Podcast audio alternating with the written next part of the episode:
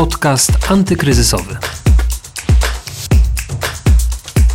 Justyna Smolińska, dzień dobry. Zapraszam Was na kolejny odcinek podcastu antykryzysowego. Dziś porozmawiamy o wadach i zaletach pracy zdalnej i komunikacji online. I porozmawiamy o tym z osobą, która pracuje tak od 10 lat, która tak prowadzi biznes. Porozmawiamy o tym, z czym firmy mają największy problem, o rozwiązaniach technologicznych, komunikatorach i wreszcie o regulacjach prawnych. Naszym gościem dzisiaj jest Adrian Furman, prezes i założyciel Grupy AF, fundator fundacji Biznes bez Barier. Posłuchajcie.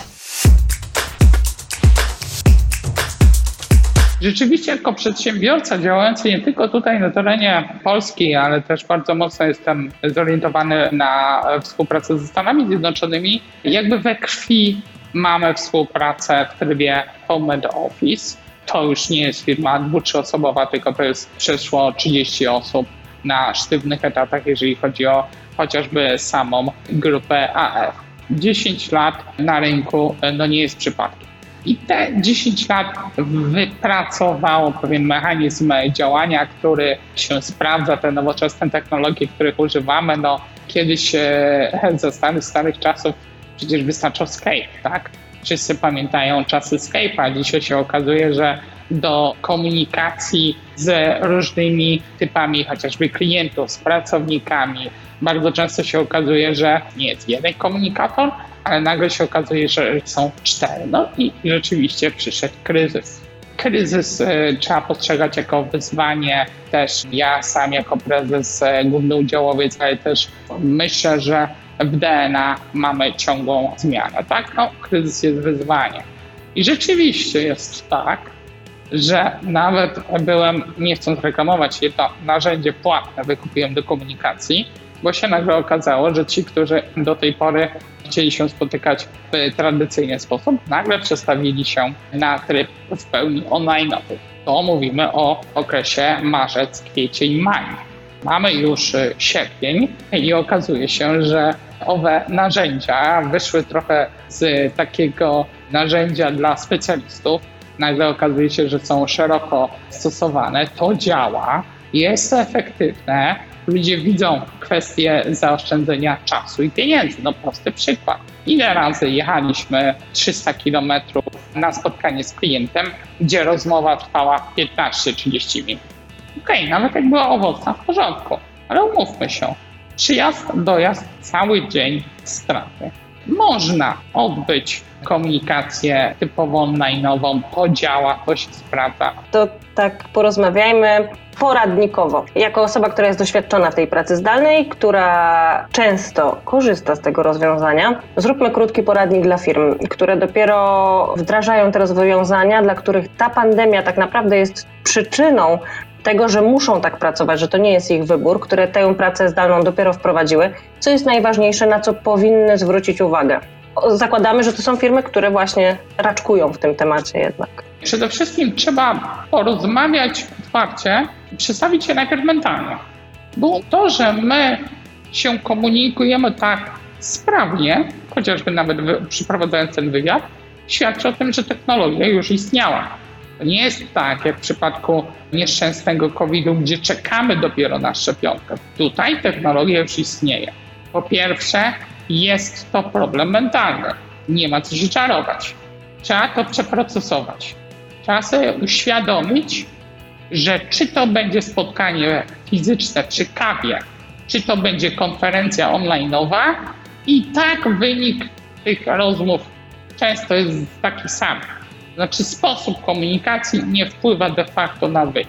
Jako korzyść, pamiętajmy o tym, że są to ewidentne oszczędności czasowe. Dla przykładu właśnie pokonanie tych 300 km. To jeszcze mamy tutaj sytuację, gdzie można obrócić w ciągu jednego dnia. Ale ile razy jadąc do Warszawy nocowałem, bo dystans był spory.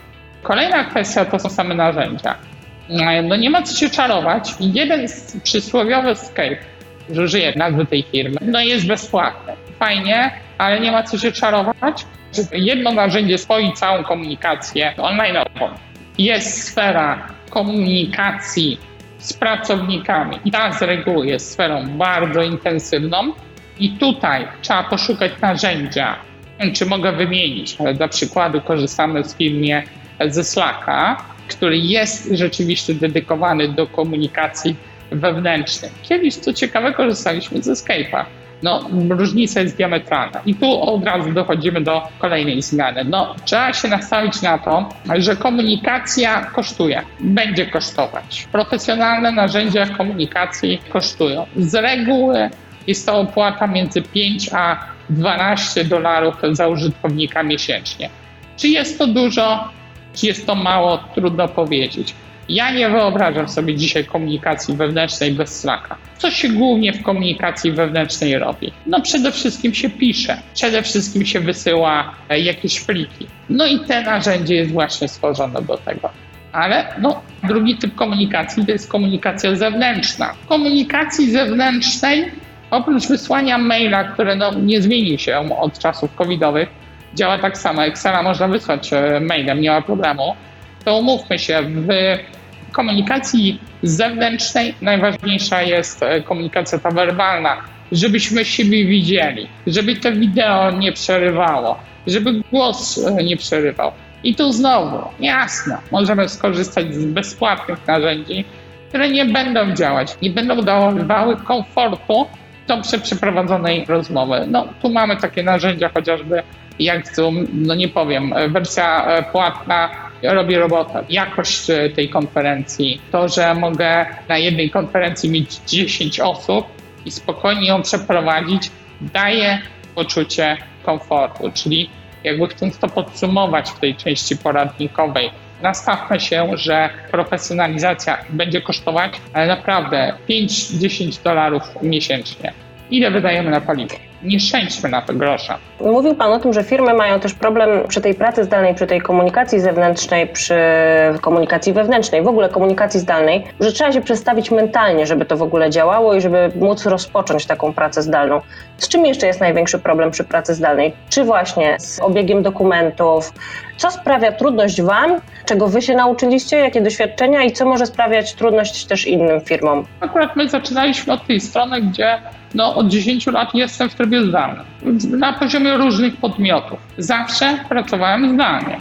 I my akurat musieliśmy przeprocesować mentalnie, że na pewnym etapie rozwoju firmy no jednak biuro stacjonarne jest potrzebne.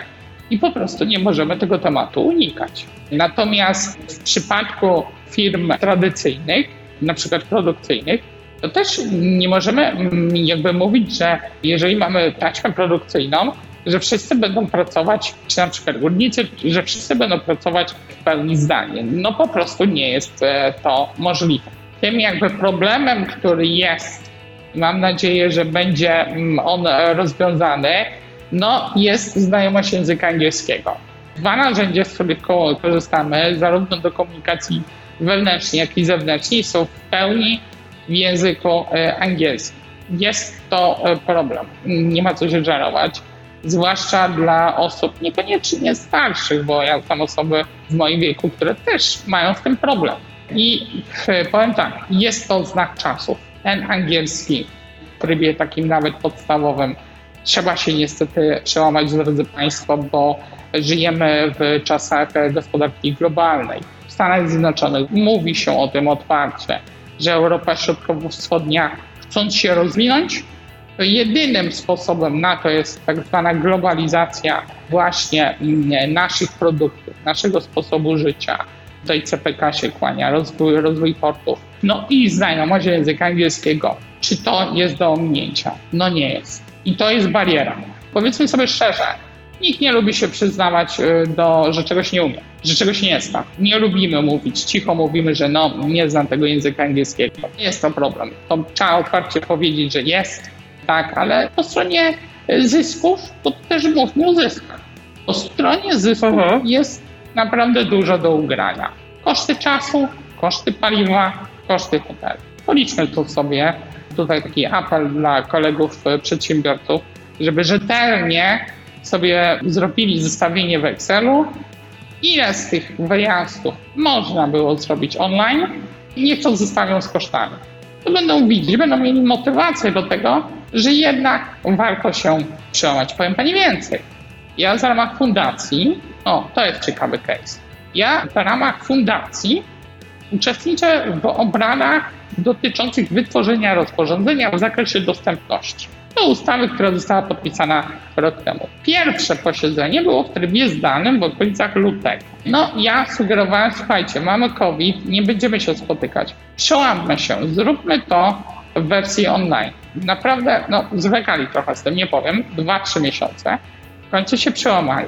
Proszę mi wierzyć, że się tak przełamali, idzie to tak sprawnie, że już nawet teraz, jak moglibyśmy się spotykać w wersji tradycyjnej, to nagle się okazuje, że kurczę, nie ma potrzeby, bo jest to efektywne. 16 osób na konferencji debatuje na temat rozporządzenia do ustawy i nagle się okazuje, że ministerstwo zrobiło tutaj ewidentny krok do przodu, że nawet z punktu ministerstwa jest to efektywne. To skoro już jesteśmy przy tych ministerstwach, to trochę o tej pracy zdalnej, bo wiem, że ma Pan swoje zdanie i swoje pomysły na to, jakie przepisy powinny być w pierwszej kolejności wprowadzone, wzięte pod uwagę, żeby wszystko działało tak, jak powinno, bo praca zdalna w przeciwieństwie do tej telepracy nie jest regulowana prawnie. Ministerstwo chce ją wprowadzić do kodeksu pracy. Jak powinno to wyglądać Pana zdaniem? I oczywiście nie mówimy o konkretnych przepisach, tylko jakieś podstawowe punkty, które są niezbędne, żeby to funkcjonowało w świetle prawa. Powiem trochę przewrotnie. Czym mniej regulacji, tym lepiej. Bo Amerykanie mówią o nas, Europejczykach, że jesteśmy overregulated, czyli że jesteśmy przeregulowani. My tutaj z tej perspektywy europejskiej trochę widzimy, ale inaczej funkcjonuje gospodarka amerykańska w zakresie regulacji. Także jak ja słyszę, że chcą coś doregulować panowie posłowie, to naprawdę bym się z tym wstrzymywał. Jeżeli chodzi o standardy pracy home and office, nie da się patrzeć komuś na ręce w trybie pracy zdalnej. Jedynym sensownym sposobem rozliczania pracownika jest rozliczanie z wykonywanych zadań. Trzeba jasno artykułować wykonywane zadania. A czas poświęcony na realizację tych zadań, i tego bym się obawiał, nie wiem, czy ustawodawca to rozumie, bo nie da się powiedzieć, że coś można zrobić w ciągu 5 minut albo w ciągu godziny czasu. Nie rozliczałbym tego. Ja naprawdę przez to przechodziłem. Próbowałem robić jakieś KPI w tym zakresie, jakieś codzienne konferencje. To jest strata czasu. Oby ta przyszła legislacja nie poszła w tryb właśnie takiego rozliczania godzinowego, bo będzie bardzo ciężko z punktu widzenia technicznego to stworzyć w sposób taki, bym powiedział, efektywny i miarodajny, żeby to nie był kolejny papier, który ląduje na półce. I tym kończymy dzisiaj w takim razie naszą rozmowę. Bardzo dziękuję Panie Adrianie. Naszym gościem był Adrian Furman, prezes i założyciel Grupy AF, fundator Fundacji Biznes bez Barier. Dziękuję. Również dziękuję bardzo. Do usłyszenia. W tym odcinku to już wszystko. Zapraszam Was na kolejne, a wszystkie rozmowy znajdziecie na stronie pb.pl/antykryzysowy i w aplikacjach podcastowych. Justyna Smolińska. Do usłyszenia. Podcast antykryzysowy.